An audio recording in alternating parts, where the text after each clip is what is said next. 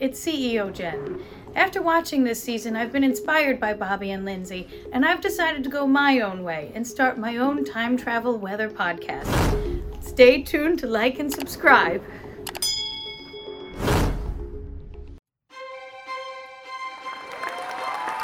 Welcome to the Season 7 Out of Practice Hoopsie Awards! Tonight, we hand out prestigious awards for distinguished achievements in the Practice Season 7. Starring Dylan McDermott, Camryn Manheim, Steve Harris, Lisa Gay Hamilton, Lara Flynn Boyle, She Make Me Happy Kelly Williams, Marla Sokoloff, Jessica I Forgot Her Name Already Capshaw, and Kyler Lee, with appearances by Alfre Woodard, Anton Yelchin, Holland Taylor, our boy Ray Abruzzo, Teri Polo, an adult serial killer dressed as a delivery boy, an adult serial killer dressed as an old timey delivery boy, Superman banging his brother's wife, the Rocketeer banging his brother's wife. another dressed up serial killer. It's a musical for one episode. So many eagles taking flight. Jimmy does it with the sister of a. Hold on. Jimmy does it with the sister of a WCW World Heavyweight Championship. Bobby does it with Mrs. Santos. Did Jamie do it with Eugene? We say yes. Yes. We were promised puke. Alas, we got no puke. Andie MacDowell takes a cannon to the show's canon. Bye, everybody. And now, your hosts, Keith Varney and Michael Indeglio. Oh, we did it! We did it! We actually almost got that timed out correctly and almost got it right. Is our brand. Welcome to the Out of Practice podcast. Here we are. This is the Oopsies season seven. Mike, can you believe we have gotten all the way to the season seven award show? Uh, no, no, I cannot. I think we should do our toast first. Just Ah, uh, yes, indeed. There we go. Thank you. You, you We've, can't see I'll uh, put it in front of me. Hmm. Oh, you put a tie on, buddy. Yeah, I did. It's season seven. Hello. I know it's funny because we basically did I do this wrong? Yeah, I'm sure I did. We uh we we we, cut costs in a lot of different ways. As you can see, CEO Jen has uh, decided to uh, uh, go her own way, which we you know we wish her the best of luck. I hope that her podcast. Uh, we know Phoenix will not be listening because he's uh, uh, not a fan of, of of time machine weather. But you know what? We wish her all, we wish her the best, and we want you all to know that she kept her financial stake in the company. So uh, she'll be So fine. she can still fire us all for financial reasons before our final season? yes, yes, Great. Great. Okay. Well, you know, hey, bon voyage, CEO Jen. I I do hope uh, that you'll come back and do a cameo for the series finale. At I'm sure least. she I mean. I, I feel like our audience will feel like they didn't get a, a real finish if we don't at least get a cameo. So, you know, uh, it's funny you say that actually because I've been Mhm. I've been having uh, sort of emotions this week about this season. I'm excited we get to talk about it and celebrate it this week because my my general feeling about this season of the of the show that we do a podcast about, not our show, has been one of sort of I can only compare it to a relationship I had once, Keith, where that is Mm-hmm. analogous to the Bobby Lindsay relationship where you know, it was clear to I think both of us that the relationship had run its course. But I just held on a bit too long and things got complicated and at the end uh it's, it sort of blew up. It didn't need to blow up. Uh but but I think that we came to an understanding in the end and and I feel like that's what season 7 sort of was. It was it was clear that there was that we were running out of road and maybe held on a bit too long. Things got a little crazy mhm, but mhm. at least we were able to end things as people uh, before we fire everyone and uh, just start from scratch next year. Basically ba- so so what you're saying is that you had an affair with teri polo and then there was some sort of a canon is, that how that ended Yeah, you know, uh, uh, let's in a way. in a way as Mike dodges. See what that's that's a dodge. Oh, that's right. It's Valentine's Day. Happy Valentine's everybody. Well, you know what? We have so much to talk about. So much exciting things to talk about for season 7 of The Practice, but you know, before you get to eat your dessert, you got to eat your vegetables. Yeah. And and and what are the vegetables of this show? It's us talking about ourselves. So it is time to talk about this summer. We are going to talk about this summer in the basement. It's our la- Mike. It's our last summer vacation. That's true.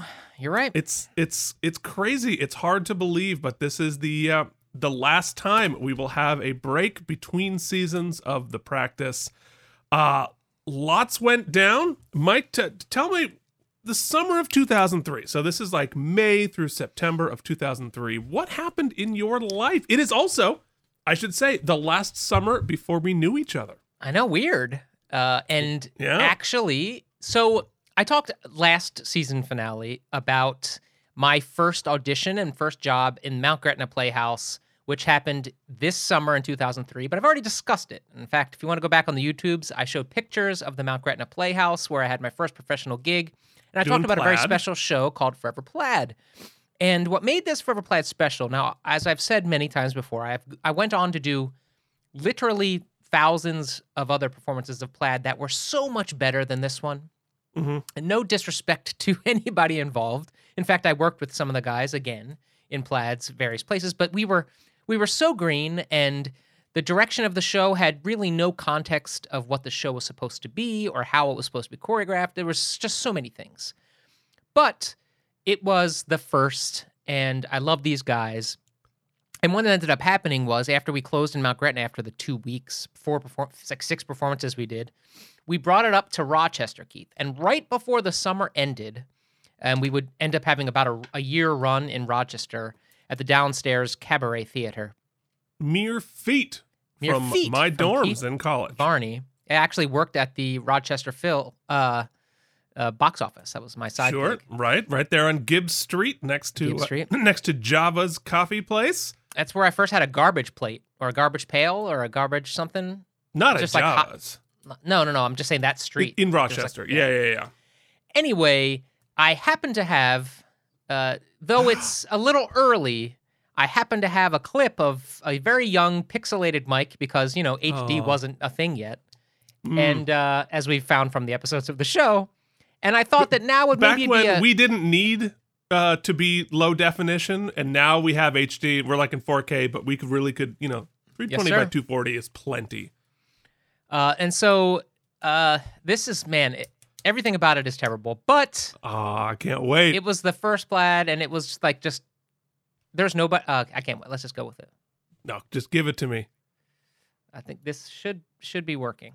Hopefully. What? Let- Well, okay. Then, you know, I'm just gonna uh, make mouth noises until uh, until it shows up.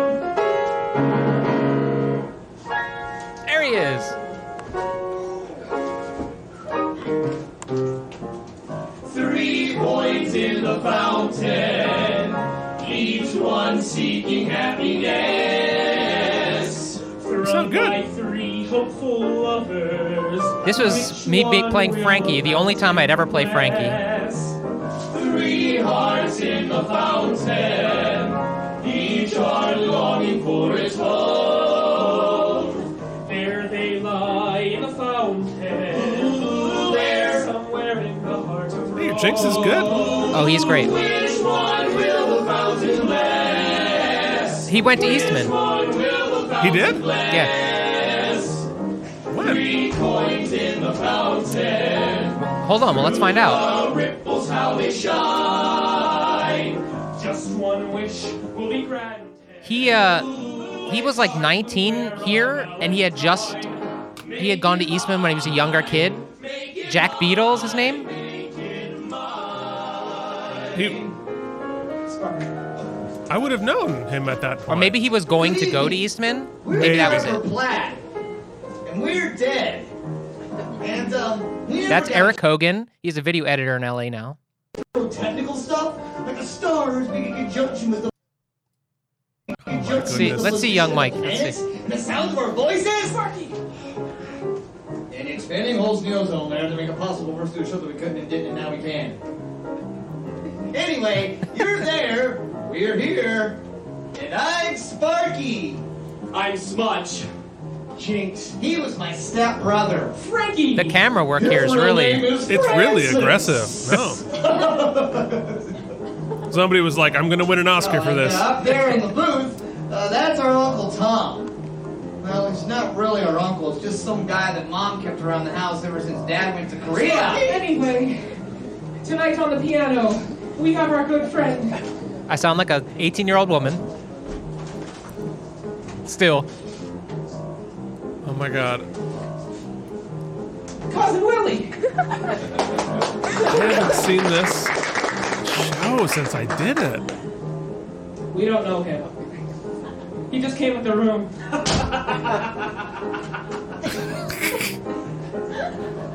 mm-hmm, mm-hmm. Anyway, we have waited an entire lifetime to stand before you tonight and ask the musical question.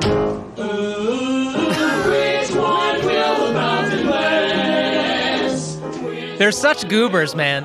These, they're such goobers. Three coins in the fountain. Keith and I are living our best right now. I know. We're like literally going to watch your entire production of Plaid here live on the air. It's, this ending is not the way it's supposed to be done, but we just fucking went for it.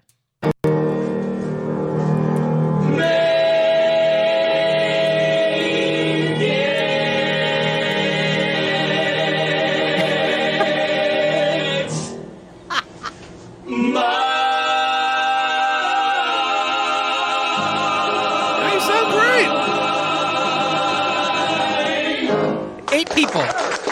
See? That, look, that's a good production. Oh, that was great. That's so many, Ah. so many good memories. I gotta say. We have to do we have to do geriatric plaid. Oh, we do, man. We do. One of these days, it's gonna happen. That's awesome. And what else happened in your summer? Uh, so that that was uh pretty it. We so Mount Gretna. We went to the Jigger Shop. We got to have great ice cream. My mom got to see me do Forever Plaid. Uh, met these great guys. John Smiley, who was our smudge there, would go on to do multiple plaids with me. We're friends to this day.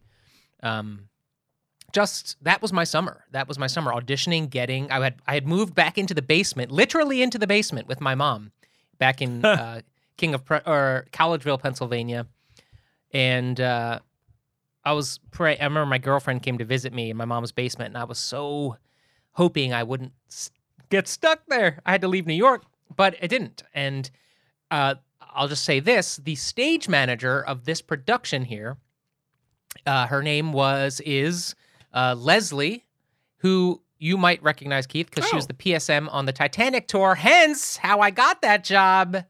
And how you Oh, and so I you met. had connections. Yeah. That's Well, I never you auditioned for? Titanic, right? I, I did and just came in for a read. I thought that I would for sure play Barrett, but they were like, no, we got some guy who uh, turns out would uh, go on to have my career. There it is. Yeah. Okay. Well, that's. I mean, wow. I didn't see. I didn't know how you. I, I thought you went in like I did to a cold open call. The only time any anyone's ever gotten a gig that way. Uh. All right. Well, awesome. So I have a bunch of sort of news and notes, kind of a things that I was up to. Uh, because I you know went back to the emails and found, of course, that um, I did not remember this, but as as you were doing AMDA, I was considering at this point to uh, whether or not to enroll in Circle in the Square, which was another similar sort of a theater school that both of my roommates at the time decided to go to. Uh, I decided not to, um, and uh, wanted to go home and play hockey for the summer, uh, which is exactly what I did. Um, so I was uh, I was in Vermont playing hockey a little bit. I was also swamped um, at my day job. Uh, oh, that's my dad in the penalty box. I thought I sent you. I, I I was also in the penalty box that game, but uh, anyway, so I was so before I went to play hockey, I was still working hard at NYU, and that summer I set up a big um, yeah, so I uh, set up a big uh, dinner cruise for a, uh, a whole bunch of surgeons or whatever. That was like a thing. Uh, this was me. I mentioned a couple weeks ago that I uh, sang at the uh, retirement um, concert of my high school music teacher, Andrea Hollenbeek, and this is me, this is 23 year old me, uh, singing She's Got Away inappropriately. Uh, you'll also note from that picture, this was the beginning of Skinny Keith. Mm-hmm. So this is when I I was in the process of dropping oh boy, about 55 pounds. Now, Keith, when Uh, I first met you, you told me that the secret to your success was simply giving up switching to diet cola. Is that the truth? Uh well, you know, I look back on it now. You know what the secret to success is? Being, Being 23 years old. so if you like if you really want diet tips, my number one tip is be 23. Yeah, with a metabolism really- that needs no help. all you have to do is be 23 and not eat a stick of butter with every meal. Uh, but yeah, I mean, like I did, of course, like become very restrictive in my diet and exercise. And by the time I was doing Titanic later that year, I was unhealthily thin. So uh, you could like see my friggin' spine. Uh, not true anymore. I have made up for it in spades. Uh, so I was so I was doing that. I also did um my first paid audition, um, sort of like a paid like audition workshop where you pay 250 bucks and they they drag a, uh, a Broadway casting director to give you some feedback. And uh, of course I did that, and I thought, you know, the guy was nice to me. He was like, "Oh, you're good," but whatever. I was like, "I'm going straight to Broadway." I was like, "I'm gonna, I'm a. Broadway We thought it star easy- immediately." Easy, Ugh. peasy. Oh my god! I, and I thought, I, so many assumptions. One, I thought he was a much bigger deal than he was. Two, I thought he had so much more power than he did. Three, he, I thought that he was like, I'm gonna like put you in a Broadway show, as opposed to like I'm just being nice and supportive because I've been paid a thousand dollars to spend an evening with you idiots. So, uh, but oh, our open hearts and just believing that, uh, oh, li- little things that we didn't know. But here, here's the thing that I find most interesting about this summer that I had completely and utterly forgotten about, and I actually had to do a bunch of research to figure out what the heck these emails were about. Uh, because all of a sudden, David E. Kelley comes up as a subject in emails between me and my family. Uh, and not about the practice. And I'm like, why is my father sending David E. Kelley trivia to me? That's so weird. He he didn't even know about the show. One trivia question I have before you continue. Okay. What do your emails about David E. Kelley and our podcast have in common? Nobody reads them? Also, not about the practice. Oh, that's very much true. Continue. Uh, so, uh, as it turns out, um, this summer was when David E. Kelley was launching the ill-fated Brotherhood of Poland, New Hampshire, which we talked about a little bit, which was a, a new David E. Kelley show that they'd put out with Randy Quaid headlining. Uh, it was on CBS, and sadly, only lasted six or seven episodes.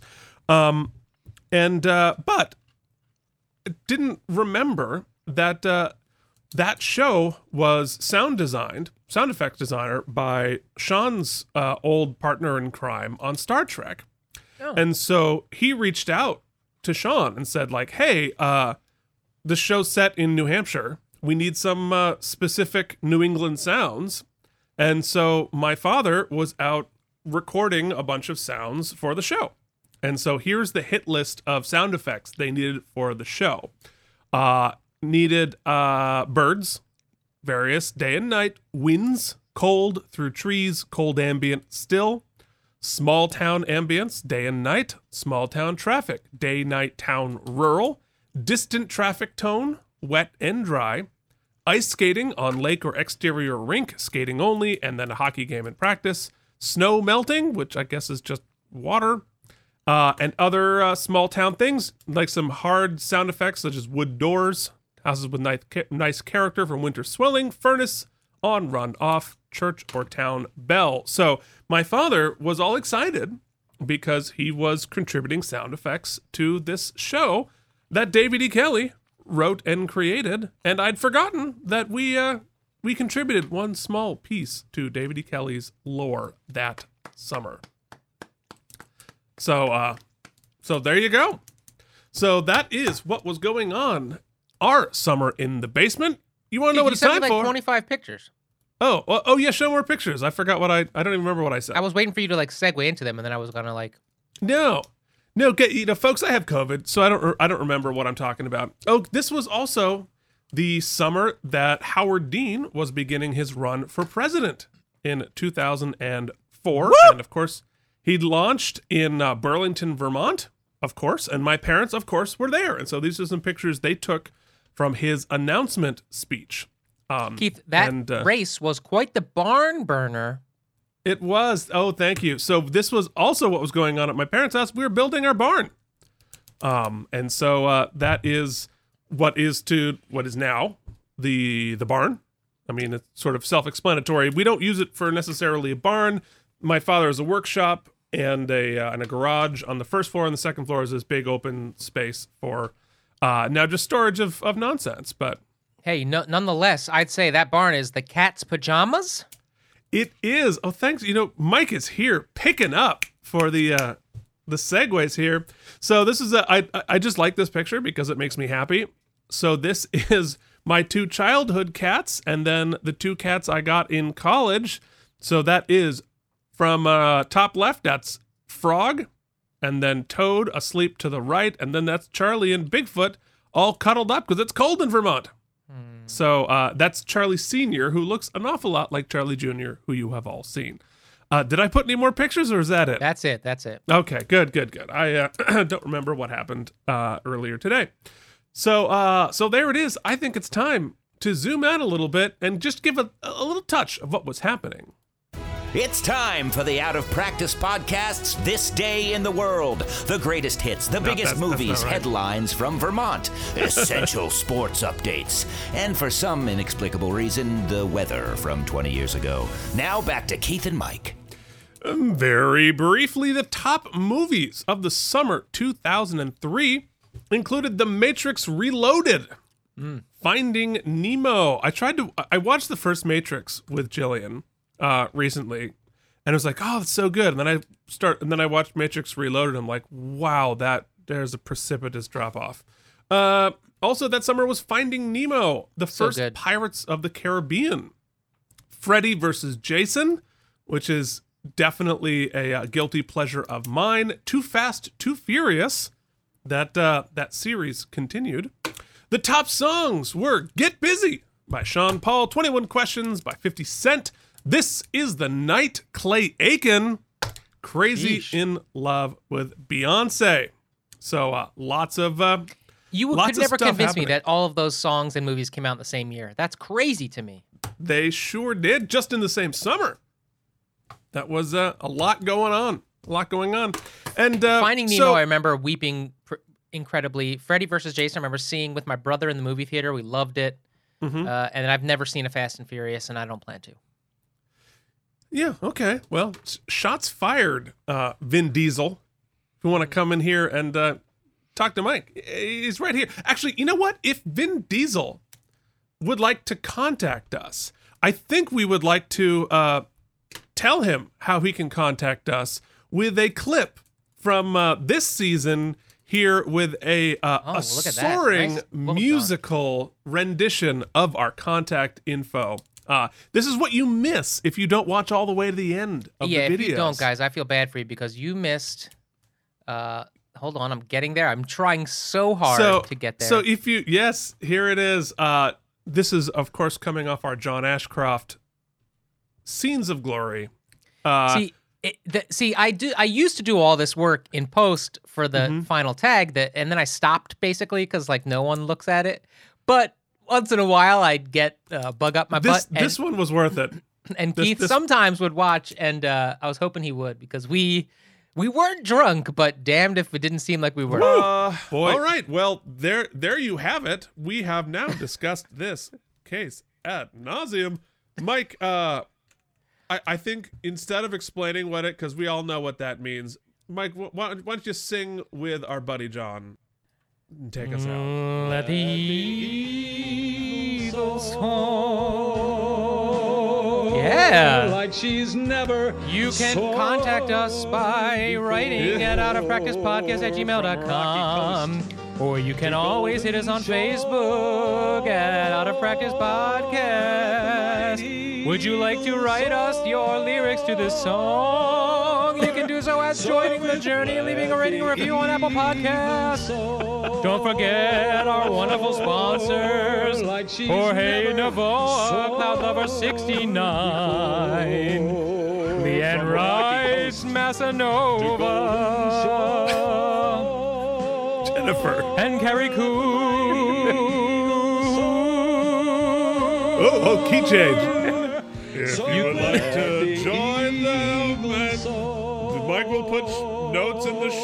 Show notes how you can donate to our little show. From ah. Rocky Coast. Now, if you would like this song to stop, you should take out your device and hit it. Take out your laser and hit your device with some laser sounds. Laser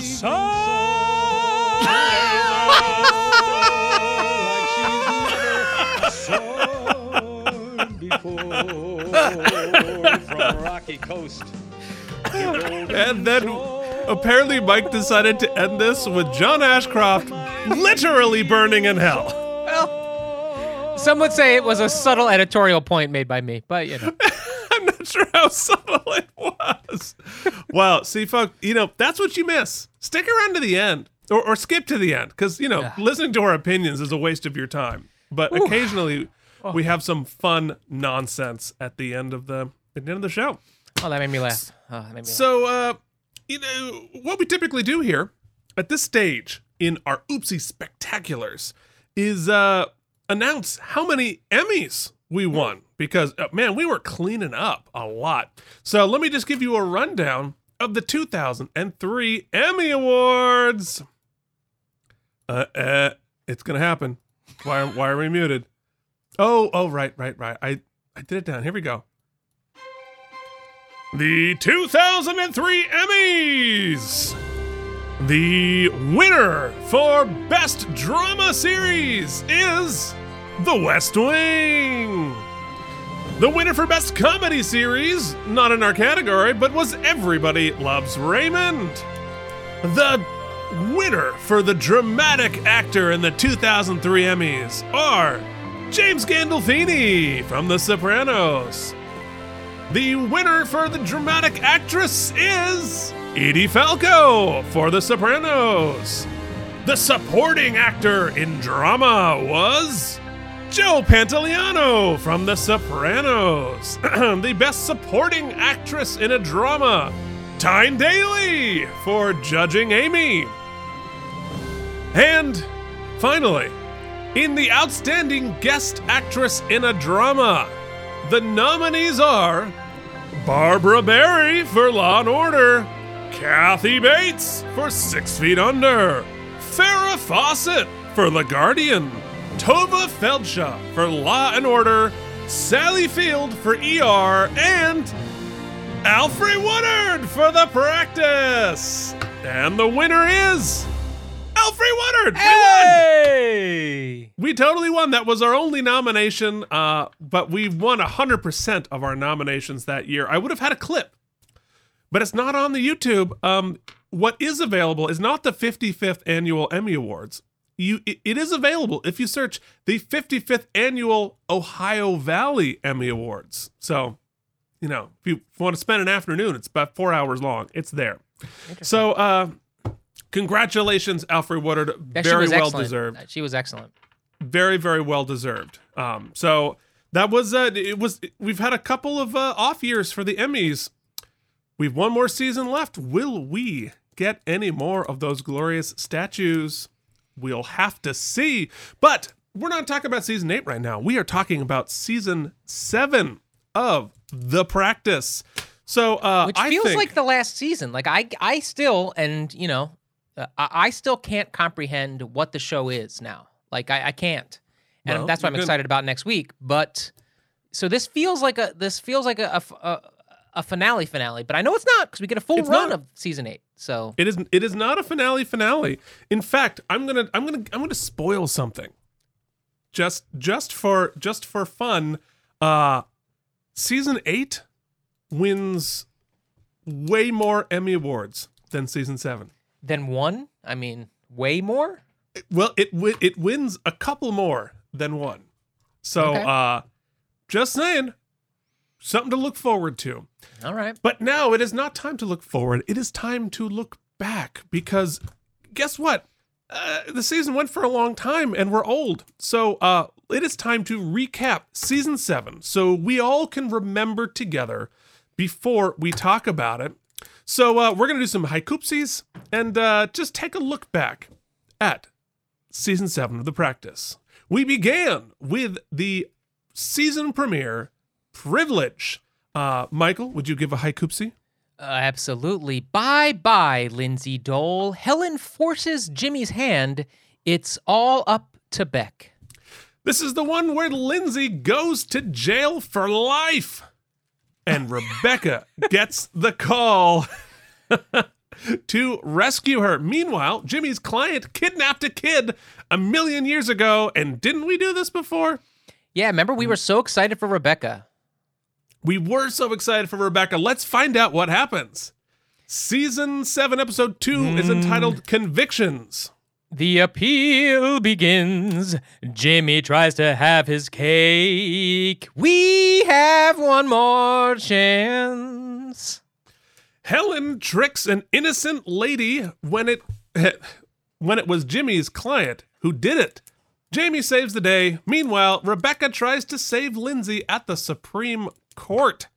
So, uh, so that the Jimmy's kidnapper lady, like you know, Helen was going to put the other one in jail, and uh, Jimmy had to figure out what to do in that circumstance.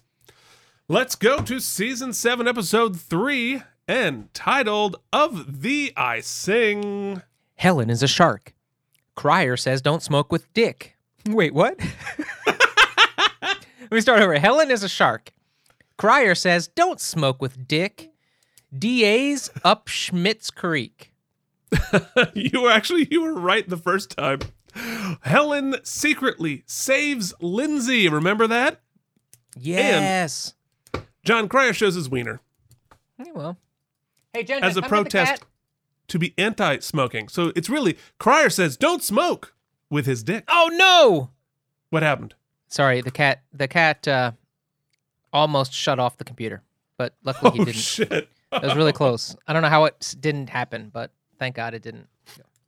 Next up, season 7 episode 4, The Cradle Will Rock. A baby is dead. His parents could have saved him. Were they playing God? In this episode, Smitty's mental health goes to piss ass crap. A Christian science couple kill their kid. Next up, season 7, episode 5 Stem cell Neighboring Species. stem cell research trial. One moment of Lindsay's time. Ah, clever, Mike. Two wins despite sins. It's a musical. They literally sung a full song on the show. Next up, season 7, episode 6 The Telltale Nation. Can victims be blamed? Bobby has crisis of faith. Black Widow returns. And guess what? I have like I had a haikupsi as well. Everything is fucked. Mike is too scared of landmines. This did not go well. In this episode, the Catholic Church does Catholic Church things, and we get our 10th twisty Black Widow for free. Season 7, I mean, episode 7 Small Sacrifices. Sacrificial goats. A boy statutory raped. Oh God, we're all hip. we're all hypocrites. Mike's happy radio voice didn't help him there. the episode entitled Wow, Anton Yelchin was such a talented child actor. Yeah. Episode 8 Bad to Worse. What the hell was that? That didn't make any sense. At least Keith sang high. I don't remember that. This episode, uh, Lindsay defends a racist. a little too well. Something about a murdery cheerleader? Hmm, things are starting to wheels are starting to come off at this point. Episode 9 The Good Fight. Bobby loses. Bobby lost his shit. Bobby list his shit. Bobby lost his shit. Can you search without consent? Let the eagle fly. Why did I say fly and not soar? I well, I, I don't think we'd really fully encapsulated all of the glory of John Ashcroft quite yet, but we did Okay. have fun with the Fourth Amendment. Episode 10 entitled Silent Partners. Two murderer day. Will the will the sick guy get away? Leave it to Beaver. Lindsay's like, no more criminal cases, no more serial killers, especially if they're obsessed with me. Then she takes a criminal case with a serial killer who is obsessed with her. Episode 11 Down the Hatch. Booze Biz finally pays? Got to be crazy to live? Where is Rebecca? Take that, brewery. Hey, is that Alfre Woodard? Emmy Award winner Alfre Woodard. Yes. Episode 12 Final Judgment. A life and death fight. Bobby's threat to sue is fucked. Plead for the future. It is Alfre Woodard. Wow, she's great. So is Eleanor. Bobby's an asshole. Episode 13 Character Witness. Three cases to judge a lie, a bra, a puker. The friend zone of tires. Oh, yikes. Jimmy's ex is hot but murdery. Lucifer's there too. We meet Claire. Yes, Claire, who was set up, came. That was the one of the worst introductions, but you know she did okay. You know, Chekhov's puke was never played off. Was not it was, it was not successful. Episode 14, The Making of a Trial Attorney. Wrongful conviction. It's hard making someone pay. I think I might puke. Bobby helps a wrongfully convicted client. Claire hates soccer. Episode 15, Choir Boys. Did we sing that for a reason, or were we were just having fun? Uh, I don't know. I don't. I don't. I, I think that you, you just happened to sing it, and I You don't keep. You take advantage of me being an actor. You put something in stage directions, and I just go for it. Oh, I should really should have thought of to use that more before now. Uh, throw me a beat. Killer's gonna kill. One's a murder choir boy. Lindsay did not tell. Oh, right. It's a double serial killer episode. One's Oedipal, and the other delivers Oedipal arrangements. Nice one. Uh, let's go to seven. uh, episode sixteen, special deliveries. Mail me the body. I guess the son killed his mom. Lindsay is fed up. Oh, and bodies. He also delivers bodies. Seventeen, burnout. Victims need LinkedIn. Banging Superman's brother? Eleanor Fletcher. Superman is here, and he's the bad guy. Episode eighteen, capital crimes. Life's in the balance when the politics steps in. Bobby's hot dog popped. The guy from Smallville gets railroaded by a bloodthirsty John Ashcroft. Episode 19 Less is More. Lindsay's going off. Les Moonves might get blown up. What is happening? Oh, this one. Ouch. Yeah. Episode 20 Heroes and Villains. Jamie is plan A. Bobby went and still fucked her. Lindsay is wrote bad. Lindsay loves her serial killer after all. Bobby loves the lady from the West Wing. Episode 21 Baby Love. Eleanor butts in. Eugene and Stringer both win. Claire Wyatt steps up. It's the final baby daddy twist of the season. R.I.P. Bobby and Lindsay's marriage. Episode 22 Goodbye. Bobby has to go. Fake a death to hide a bang? We all make choices. This is the one where most of the cast is abruptly fired. Surprise! Okay, well that Ooh, what a is season journey. seven. Mike, do, do you remember season seven more? I do. I do. It started actually pretty promising, I thought. Yeah, yeah. and then well, we started sort of recycling plots and murders and serial Mm-hmm, killers and Lindsay like moved next door. I believe I remember the opening, if I'm not mistaken. Remember like somebody got mad and there was like a hole in the wall and they're like, "Oh, there's a there's a guy who lives in there." And then Lindsay made it an office and then shit Oh happened. right, yeah, yeah. There's a mole man. I forgot about that. all right, well, uh, you know what it's time for? It's it's the reason you're all here. Loneliness, and See? Hey. the Out of Practice podcast in unofficial, Speaking of wheels falling off. unsolicited, See if we get through it. association with David E. Kelley Productions proudly present Oopsie. the Oopsies, celebrating excellence in acting good, lawyering good, guesting good, and being Tom Brady. Not to mention, this is where we rate the episode and stuff. Now, here are your hosts, Keith and Mike. What the hell are the oopsies? oh, by now you know, it is time to announce the season seven Oopsie Award winners. Beginning, of course, with.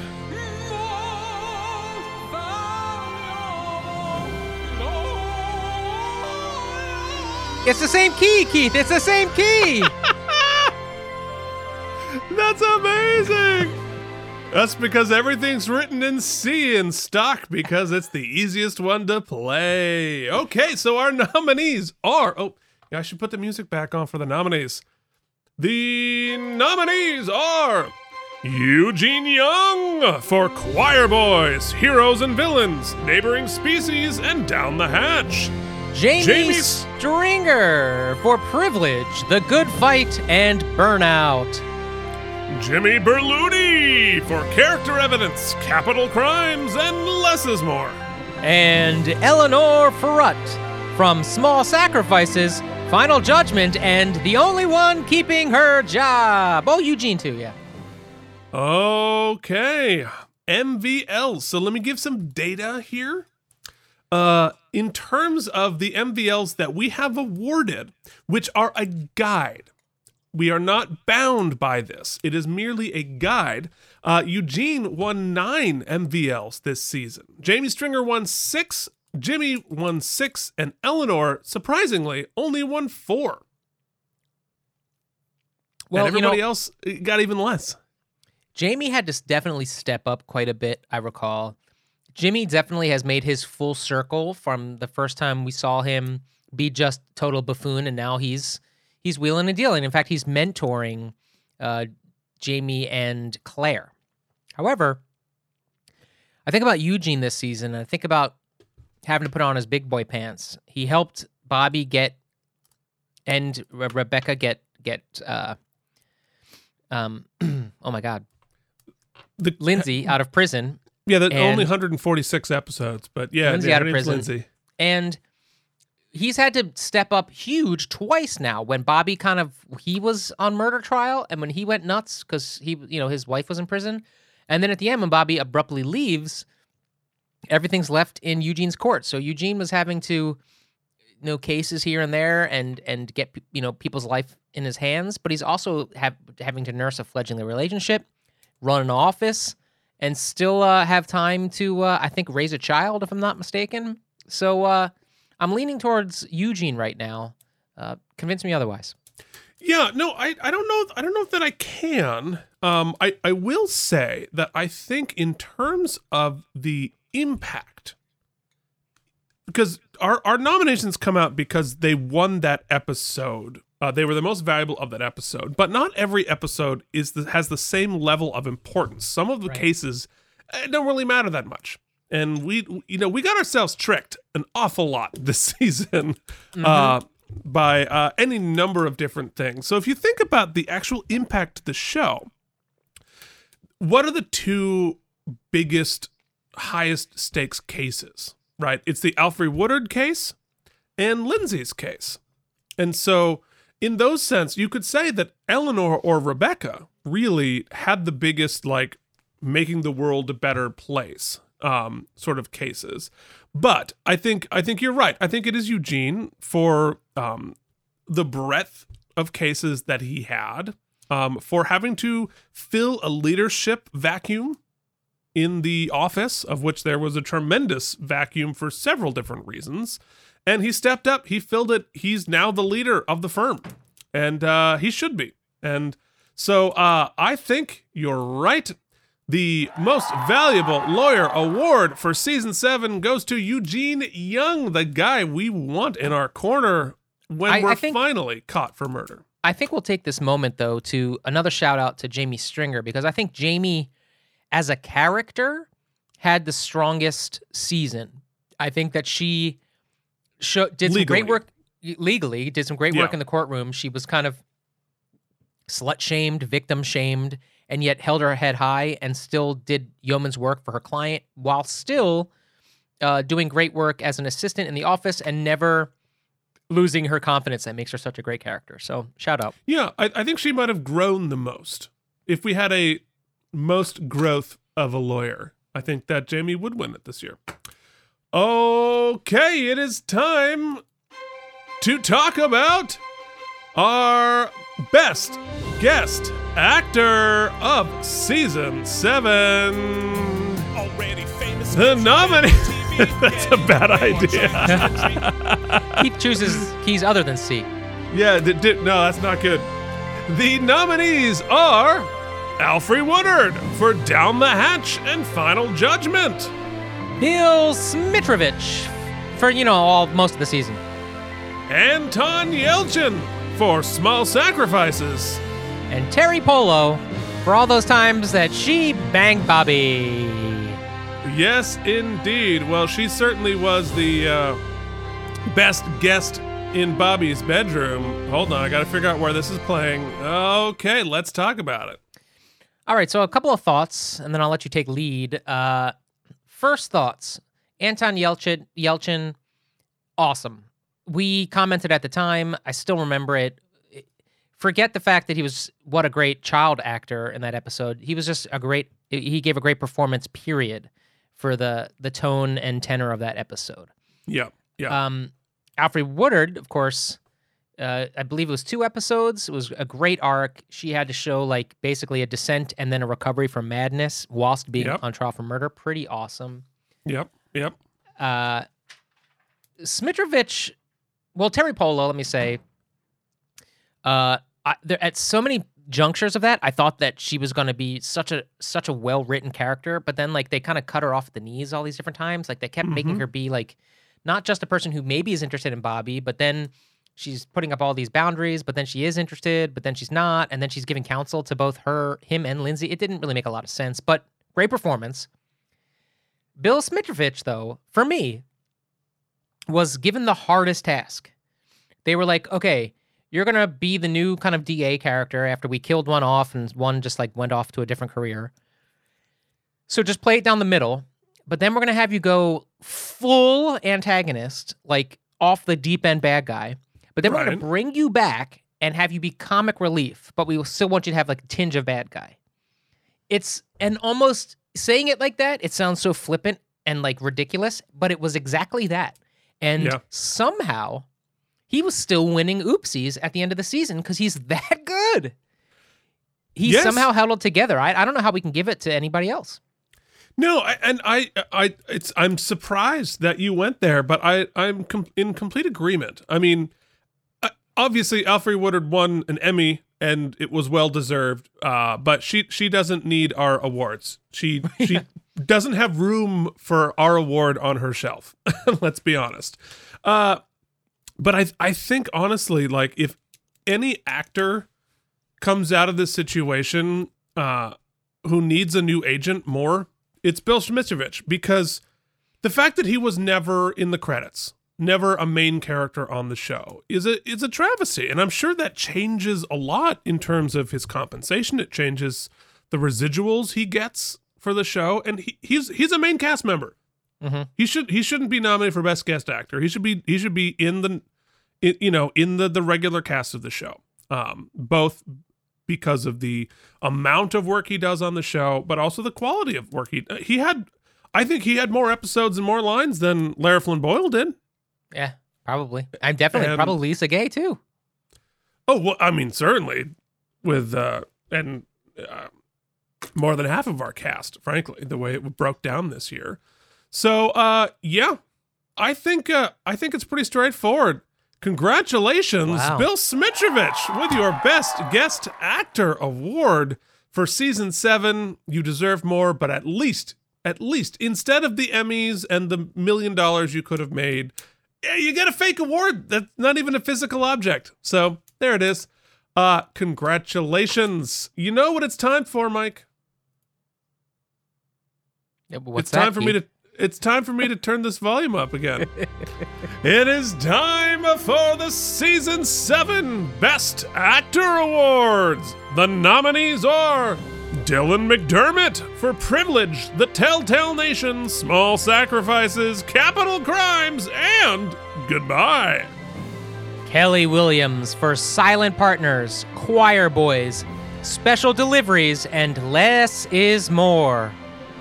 Jessica Capshaw for Burnout, Heroes and Villains, and Baby Love. And Steve Harris from Bad to Worse, Neighboring Species, Heroes and Villains. Okay, you know, I'm just going to stop it because I'm never going to remember to turn it back up again. And I'm going to make a fool of myself for best episode. Michael, Um, take it away. So I'm going to start here, Keith. I think Steve Harris, I think Jessica Capshaw are incredible this season. Jessica specifically, I think was, uh, we, as we talked about, I thought one of the better written characters and better written arcs. And so she, I don't want to say it was easy. There's some episodes there was really a tour de force, but I think be, not only because their work was great, but because we're saying farewell, I think we need to focus in on Dylan McDermott and Kelli Williams. Um, uh, for similar reasons at the top. Number one, they both were all series long written uh, difficultly. Kelli Williams specifically, the Lindsay character, as we have discussed ad nauseum, I think is one of our biggest. I'll speak for myself. Is one of my biggest disappointments with the series as a whole. I just love Kelli Williams and I love the character, and they just I, I don't know if it's that they didn't know what to do with her or they painted themselves in a corner and couldn't get out of it, and so they kept trying different things. And it happens in long running shows. But the Lindsay character just kind of, if you really looked at that character as like a real human being, oh my goodness, uh, just just making decisions that doesn't make any sense, uh, cr- crazy things happening to her. But all along, despite all of that, Kelly was able to take that script, take a look at the long arc, and still make it somewhat make sense or be grounded as a character. Dylan, the exact same thing. Dylan started this series as the the main protagonist. This is his story. At least it started that way. Yeah. And in many in many aspects, they just you know you, I thought the trap would be you just make him a smoke show, and he's that's just what he is. He's the sexy kind of just guy who is just sexy all the time. But they actually, you know, they they made his character very complex and dark, and at times, many times, a total asshole, as we've sung. Uh, and Many times.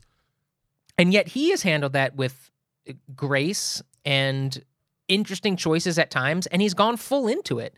In some of those darker asshole moments, he's gone for it. Even when he's going to cheat on Lindsay, you know, you you believe him when he's in in the crazy sort of fantastical Fenway Park and he's getting down on one knee and or they're getting married and you believe it. You buy it because it's Dylan and he's working his ass off. And then when he's going to cheat on Lindsay and make this terrible mistake, you believe that he's either got that he both has some feelings for Teri Polo, but also that he's going through the ringer. And I want to commend, we talked about it on the show. uh, The writing was here and there at times, but here are two people on television where it's usually just will they, won't they? Okay, they will, happy ever after.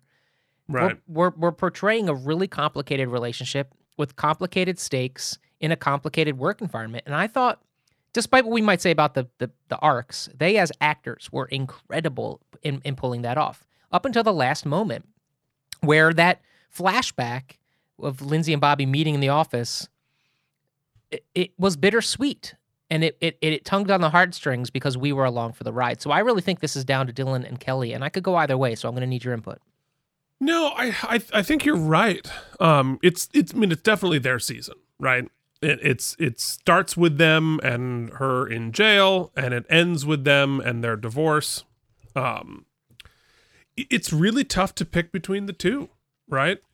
And I think that uh, I mean, yes, it's Dylan's show, and uh, but Kelly really does do a lot of the heavy lifting here um i'm i'm looking through i'm i'm trying to figure out if i can find out who won all of the previous uh season oopsies but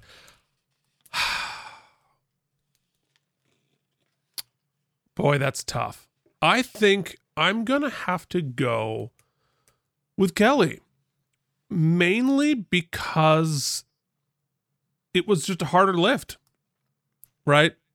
It's it, and and the writing for her was worse than for Dylan and she made it work I I think I think that's it. I mean, she showed tr- a tremendous vulnerability.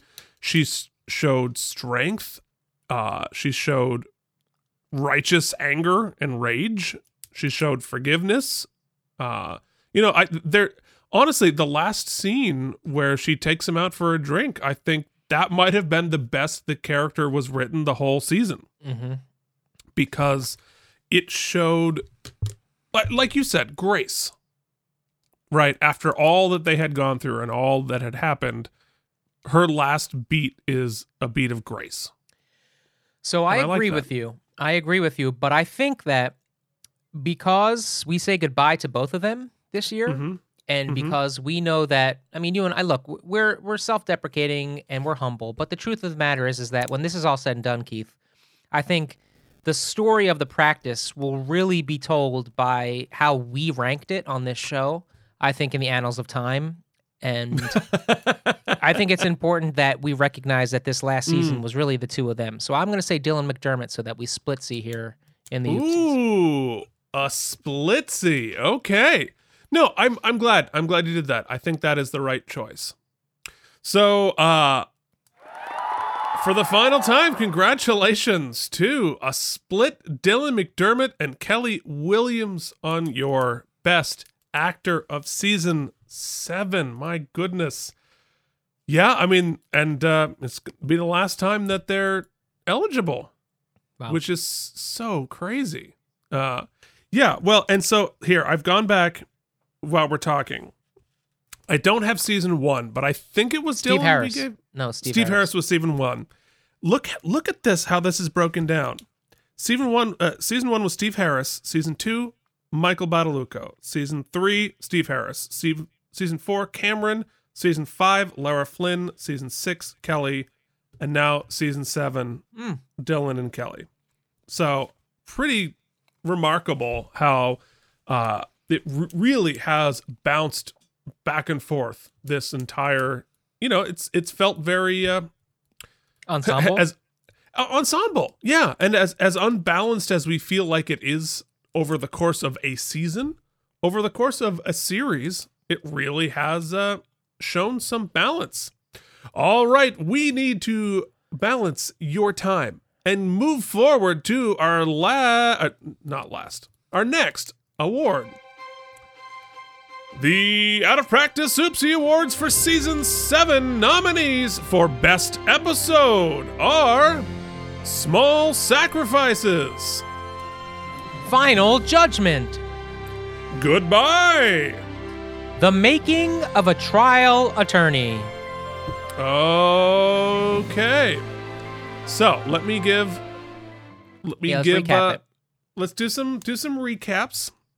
So final judgment, which was uh 19. No. Final judgment was the one where we got Alfre Woodard out off of death row and released due to her uh, her mental illness. Small Sacrifices was obviously about the the Anton Yelchin story. Uh Goodbye was the final episode where we also had the Rocketeer. And the making of the trial attorney was the uh it was Claire's big moment and and Bobby's fighting for the Fourth Amendment. I, I believe that was the one where he was fighting for the uh, for the client who had been uh, wrongfully imprisoned. Mm-hmm. Mm-hmm. So uh, yeah, take take it away, Mike. So goodbye is the freshest in my memory. Obviously, I've been thinking about it, thinking about it, and thinking about it, and you know, it has the benefit of being last, and it was able to right some wrongs. It was able to kind of, like you said, I don't want to say fix Lindsay, but at least show us that she's gonna be all right. Mm-hmm. and just some just wonderful work by Bobby and all of and all of everyone. I think that it's pretty palpable that even though maybe they don't know they're all getting fired, there's moments in, in that episode where they know that there's a finality to it. And I Yeah. think that that's pretty special. Now, I don't want to shortchange anything else. I remember also Final Judgment. We really, really, really liked uh or not Final Judgment, uh what was the one with Alfre Woodard? That that is final judgment. Yes. Oh, I'm thinking goodbye. I'm talking about goodbye. Right. Uh, yeah, the Alfre Woodard arc was really great. I thought that it was it asked interesting questions. Uh, it asked a lot of Eleanor to kind of really bring it bring it into the dark side a little bit in order to do what she had to do, and of course, an Emmy award winning performance. Uh, to be truthful, I, all I really remember about the Anton Yelchin episode that sticks with me is how great how how acting at the end of the day comes down doesn't have anything to do with age. You know what I mean? It has to do with person playing the stakes. And uh that was a powerful episode. I know that we had to kind of walk on eggshells because it was really it was the subject intense. matter was intense. Uh And, and I, I will also say about that episode, which I think is was a factor in our ratings of it, was this was I think I don't know I don't know which part of the arc this was, but this was very much in Bobby's relationship with the Catholic Church, uh, coming out of the sex abuse scandal. Right. So this was this was when he was wrestling with his not his faith, but with his religion and David E. Kelley was working very hard to hold the the Catholic Church accountable for their uh, the way they handled the abuse. yeah, and what a great moment for Bobby too to go to the mat for something. You know what I mean? Yeah, it it was the best of Bobby, I think, this season in terms of like being a good guy. So it's hard for me to not give it to the final judgment. I still think they're able to, even in an episode where we don't, we know viewing it where things are going more than the cast does. Right. Uh, I think that you did a really good job on that episode, giving a proper context to what they were aware of in the moment. And I think from an acting perspective, but also from a writing perspective, in giving a, enough finality, but also leaving the door open. Uh, and even David, I don't think at that point knew that he was going to have to hack and slash the whole goddamn cast.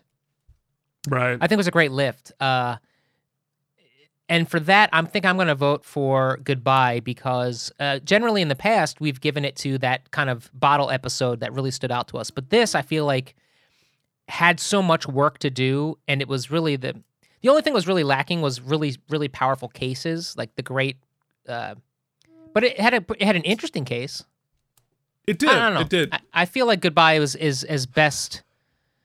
But I know that I'm emotionally swayed. But that's just what yeah. No, it's convince me otherwise. Huh.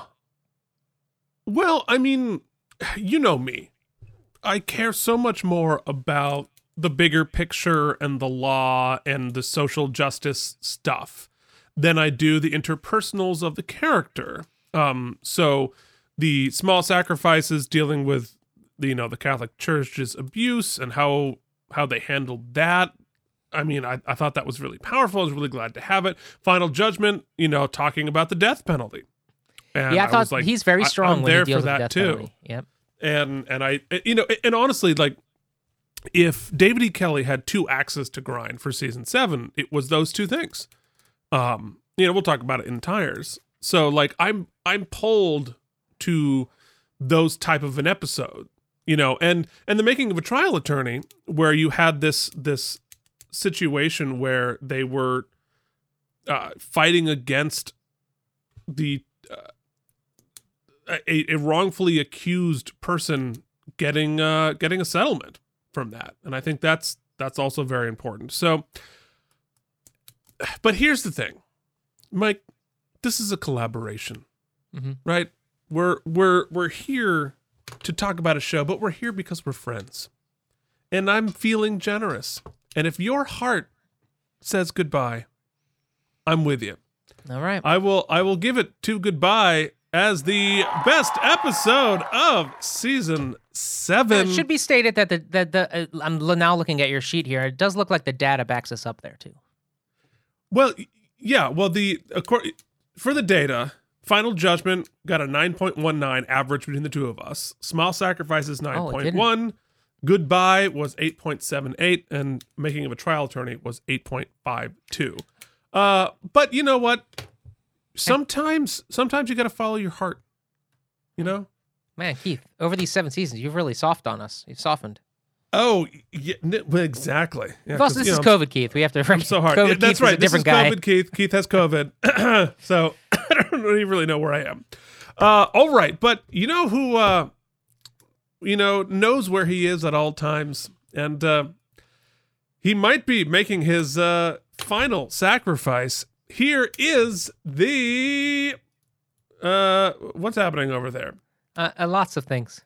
Lots of things are happening while I'm trying to find the, the cue. Here it is. Folks, it is the season seven. The Tom Brady Award for being Tom Brady. So There uh, we go. There we go. I did the first three and then uh, yeah, I got lazy. But crammed. I crammed like I did in college, except for I didn't cram. I just got mediocre grades. I uh, didn't look at these yet, so I'm very. You didn't look at these. Fantastic. Well, lower your expectations because I rushed.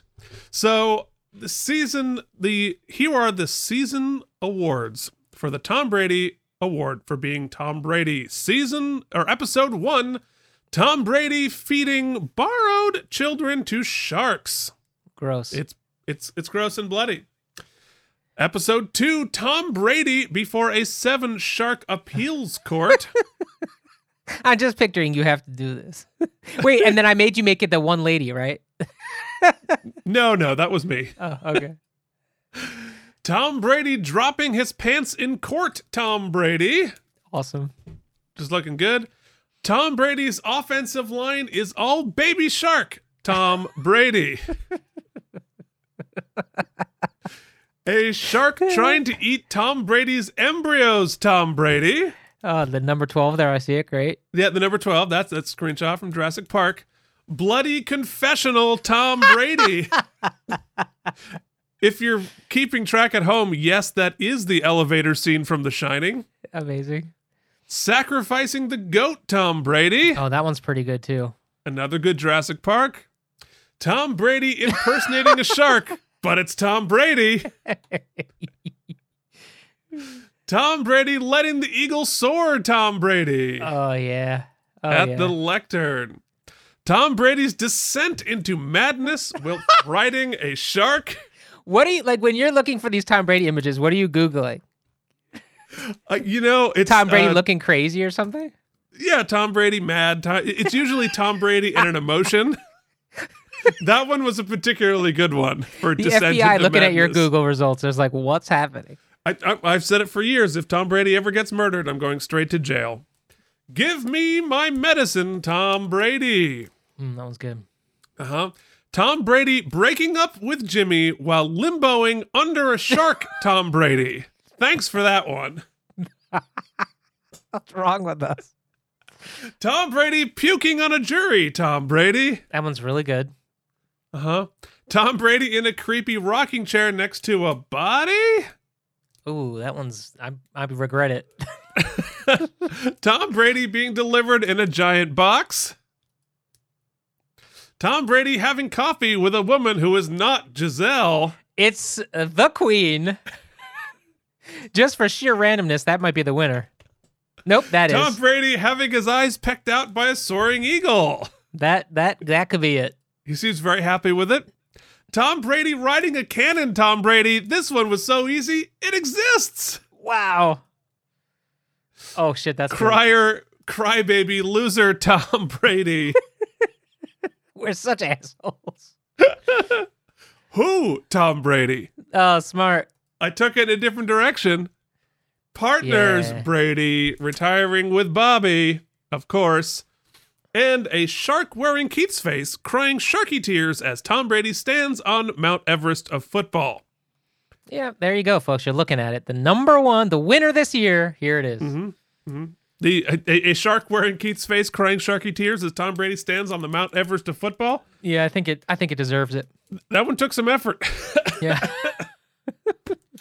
that that might be my new headshot. So All there right. it is. Only one thing left to do, I guess. There's only one thing left to do. Ladies and gentlemen, it is time to announce how many spare tires this episode gets. All right, we got to throw a number at this season, Mike. To give you some context here uh, on our averages, before I have you throw me a number for season seven, uh, our season average for season one was 6.77. In our oopsies, we gave it a six. Wow. The se- harsh. Yeah, harsh. The season averages for season two, it averaged at a 6.95. We gave it an average of a seven at the oopsies. Season two, the season average, or season three, the season average was 7.11. We both gave it straight eights. Season four, it was the average was 7.79. In the oopsies, I gave it a nine, you gave it an 8.5 and 8.75. And season five, the average was 7.76. We gave it an 8.25. Season six, the average was uh, a number that I don't have up here, but oh, it's uh, 7.76. Uh, I also gave that one an 8.5, and you gave it an 8 for an 8.25. Oh, wait, no, sorry, that was last time. We gave it a 6.9, was season six. Season seven, it is time for us to determine the score. So, uh, just in case you're keeping track at home, our scores given out during the episode average out to a 7.46. I was a 7.39. You were 7.52. Man, that's funny because, you know, it's like when you go to a funeral, uh, you always kind of, you always have nice things to say.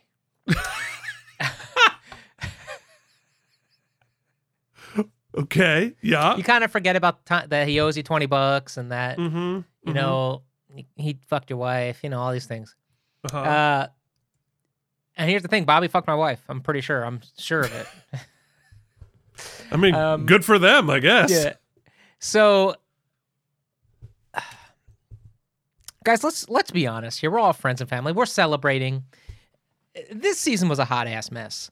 Um, it it was clearly a show that felt like it was treading water, uh, and then falling under the water, and then gasping for air at times.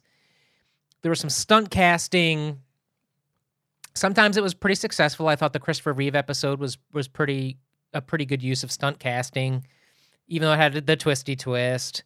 Then they bring in Andie MacDowell for like maybe one of the worst episodes of the season. I see what they're trying to say. Like I, Possibly the worst episode of the series. It's certainly Yeah, in that great. world. Yeah. and you know they they I th- I commend them for taking some big swings. That he went out, he went after some of his his axes to grind, and he also, I thought, took some risks with, um, general television plotline tropes. He definitely went a different way with the Bobby Lindsay relationship, which I thought was interesting. Mm-hmm. They wrote themselves into a federal murder, first degree murder on a ma- uh, conviction of a main character, and then got them out of it within three episodes. Uh huh. And that sort of, I think, that I think that sort of accentuates it. It's let's try something. We're going for it. You know what? This is a bad idea. Let's get out of it. Yeah. I felt like Yeah. we were yo-yoing that way. Now that said, and we've said this before on the show, they were saved at many junctures by excellent acting. You know, a lesser show would have crumbled under the weight of introducing two beautiful, capable, f- new female lawyers in a very tight office already. Uh, but they made them three dimensional, interesting characters, the actresses, and they made it kind of work. Other shows would crumble under woefully mm, underusing a talent such as LisaGay Hamilton. Luckily, the car- the deck was stacked such that we were able to kind of, aside from longtime fans who were sort of upset about it, we were able to get through it. Other shows would crumble under the weight of taking an actor of such cal a character uh, such caliber excuse me a character actor of such caliber as Schmidovitz Schmitty and uh, rewriting his character three times and still they were able to kind of pull back around so but at the end of the day if you're not already a fan of the practice and you started tuning in in season season seven, I find it very difficult. And write me write us an email if if this was you and, and I'm wrong. I don't know that you stuck with it, and I sure as hell don't think you stuck with it into season eight. Right? Uh, I'm gonna look back at those seasons where you got our main cast firing on all cylinders, bringing in Larroquette, having crazy scene chewy bad guys crazy you know i'm going to look at that as like the heart and soul of the series. This mm-hmm. is i think we didn't jar- i don't think the shark was jumped here. I think the shark was we were we were we're saying goodbye this season this season a little bit.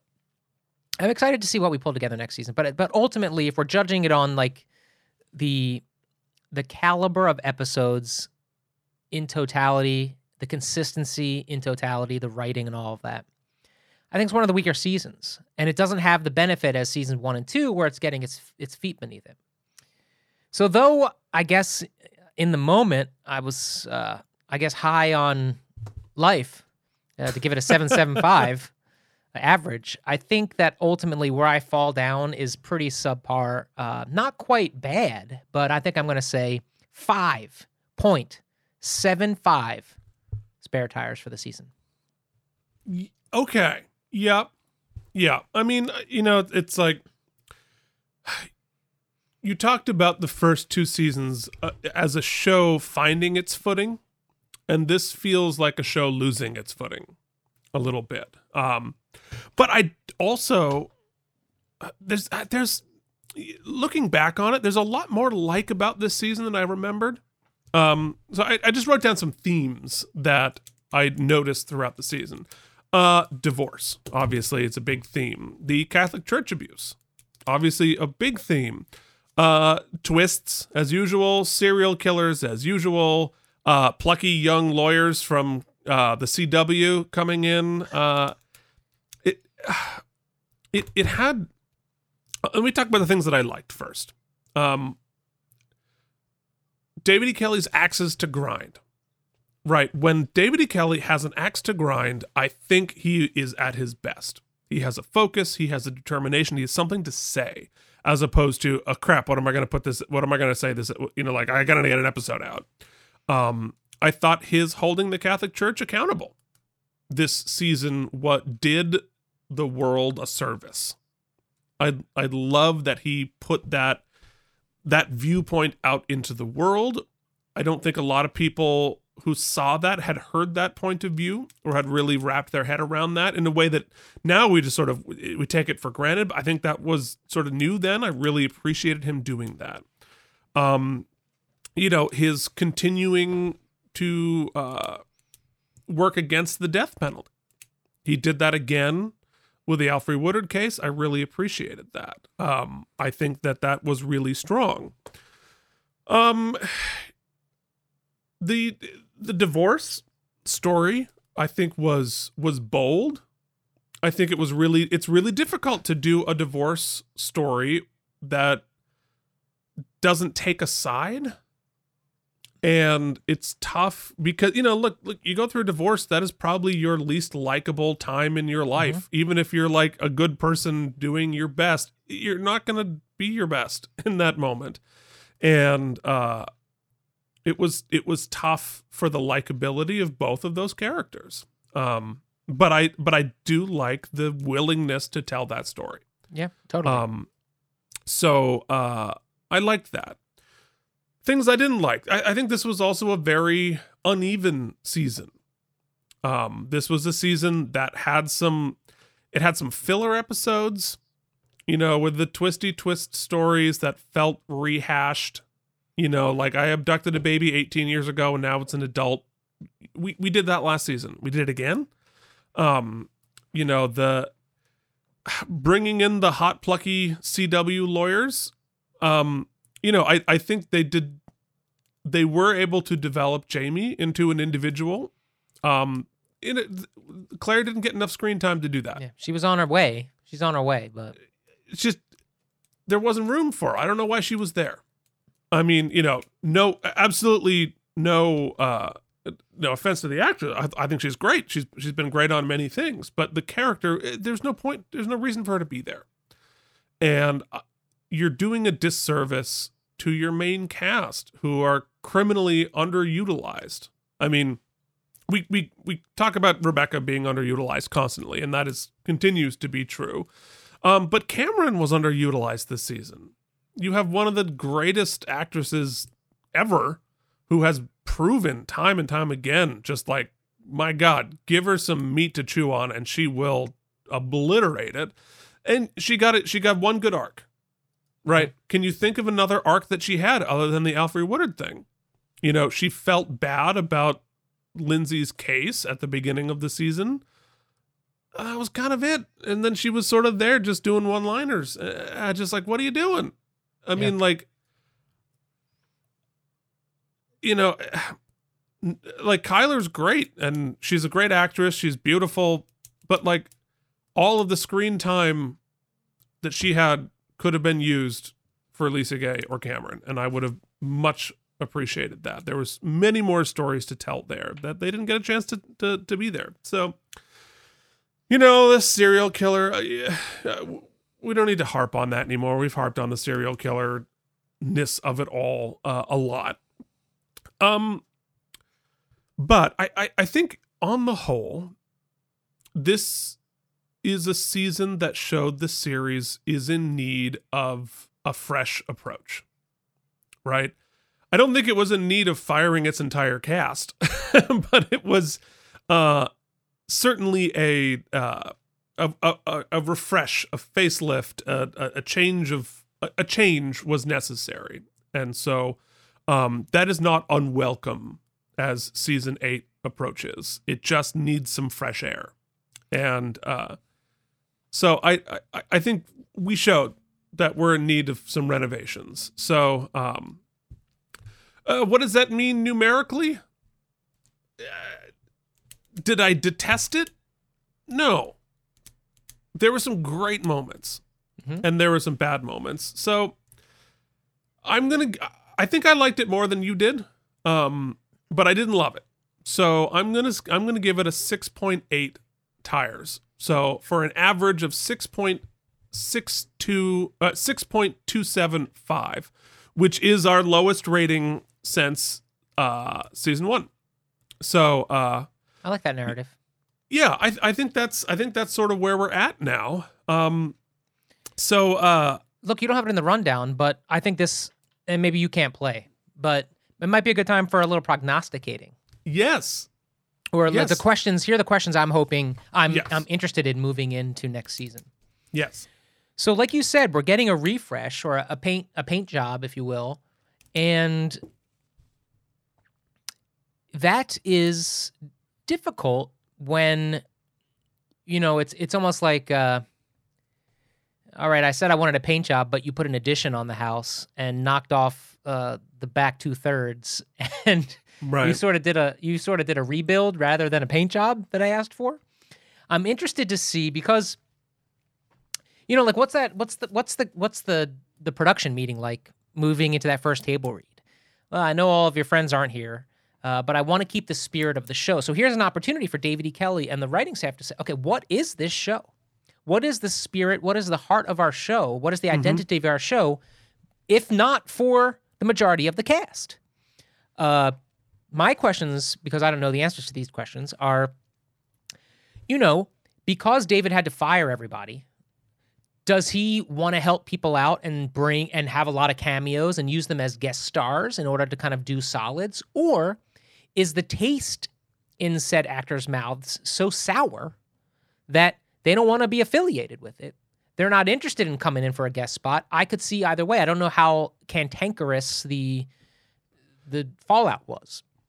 Yeah, and we and we probably never will because it's it's not really our business, but it's certainly just interesting, you know. It's- it's interesting on multiple fronts because what I was thinking about all week this week is that in, when we first when we first started the podcast, and as I've mentioned before, and I'm and I'm I'll be very transparent here, we've had um, some cast members of the show, uh, in big parts, small parts. Uh, I wouldn't say like have a dialogue with us, but reach out, and we've kind of we've kind of touched here and there, and we've been I don't want to say reluctant, but we haven't pursued many like opportunities to bring them into the show. And I feel like that was a because we just we kind of wanted to keep this a small little thing and let us be say what we want to say. But as I've come to see, there may be some feelings, right? I think enough time has passed now that in fact, who was it that said that? uh, It was Ray. It was Ray Brizzo who said, "You know, I'm so glad to see some attention being get put on this great show. I feel like it didn't, it doesn't, history isn't looking back with as much sort of a- applaud as it should." Mhm. And and I think he's right. And I think that maybe things ended in a way for certain people that it it doesn't get the sort of uh, pop culture recognition maybe that it would otherwise. I don't know. Mhm. I'm just speculating here. Um, but what was really special and what I, I I'm it's hard to get back is when you get an ensemble of actors we've talked about it that that have a good personal relationship and a great professional relationship working together. And when at the height of its show and this ensemble is working together you that's what forms identity and that's what forms uh, the intangible quality that draws people to watch. Can you have that without your 90% of your cast? I don't know Well, I, I mean, I, I guess it really does. It begs the question. Well, what is the identity of the show? Right. Right. Is it the characters or is it the cases? And you know, and I'm, I- love the characters, and I, I, I love the actors more than I love the characters, frankly. yeah fair But you know, I'm here for the cases. I'm here for the for the ideas. I'm here for chewing on an idea, on a on a concept, on a on an injustice, and and so uh, certainly at this point in it, like if I put myself in 2003, I'm like, okay, it sucks to have lost all of those characters and all those actors. So like, get back to the cases, get back to the ideas, get back to the like and uh, obviously, well, we're gonna. looks like we have that opportunity because if you really look outside of like Eugene's drama with his wife and son for a few episodes here and there, which weren't about Eugene, they were just more about how his personal life was affecting these cases. No, or, look the, at uh, Ca- or vice versa. But yes, Right. When you look at Camryn and Eleanor, yes, we had some discussion of her personal life with the baby and stuff, but mo and the boy, but all of that was sort of secondary, except for the sort of the guy, the you know the nun guy. But my point is, these generally those two characters are very much about the courtroom, Uh, Right. and so. Uh, who knows how the decision was made to keep those two? But I feel like those are great anchor points. And Jimmy's still there too. Uh, and Yeah. Jimmy, yes, yes, yes. Uh, I feel like that's a good trio for to anchor Yeah. a, s- a new tactic. Um, but yeah, I'm I'm excited. There's going to be a lot fresh Mhm. about season eight, and um, I'm I'm excited because we're gonna we're gonna go out with a bang one way or the other, folks. That is it for season seven. Can you believe it? If you would like to contact us, you can reach us at Out of Practice Podcast at gmail.com. You can also find us on Facebook and Instagram at Out of Practice Podcast. While you're there, the door is closing to leave us a rating and review on Apple Podcasts or any other service of your choice. We will happily and gratefully welcome you to the jury. Other people we're grateful for our founding sponsors who have helped fund this little podcast of ours, including Jorge Navoa, Cloud Lover 69, Leanne Wrights, Jennifer Masanova, and Kari Kuhn. Folks, the door might be closing, but we're going to keep it open and we'll keep the light on you for you. Would you like to give us some money? We can use it. Trust me. For stuff. All right? We need stuff. There's Wow. links in the show notes. You write a lot of grants? Uh, links in the show notes to uh, one-time donation, monthly contribution. In the future, Patreon coming your way for other shows. That's a different story for another time. Uh, also, we've got other shows on the channel, so like us on YouTube, thumbs up, check out the other stuff we have doing Star Trek, pop culture, and beyond, all coming down the pike, folks. They fired everybody. The budget was too big. We don't have a budget, never will, so we're sticking around. Laser sounds. Laser sounds. I don't know what I said, but I went for it. When do we ever?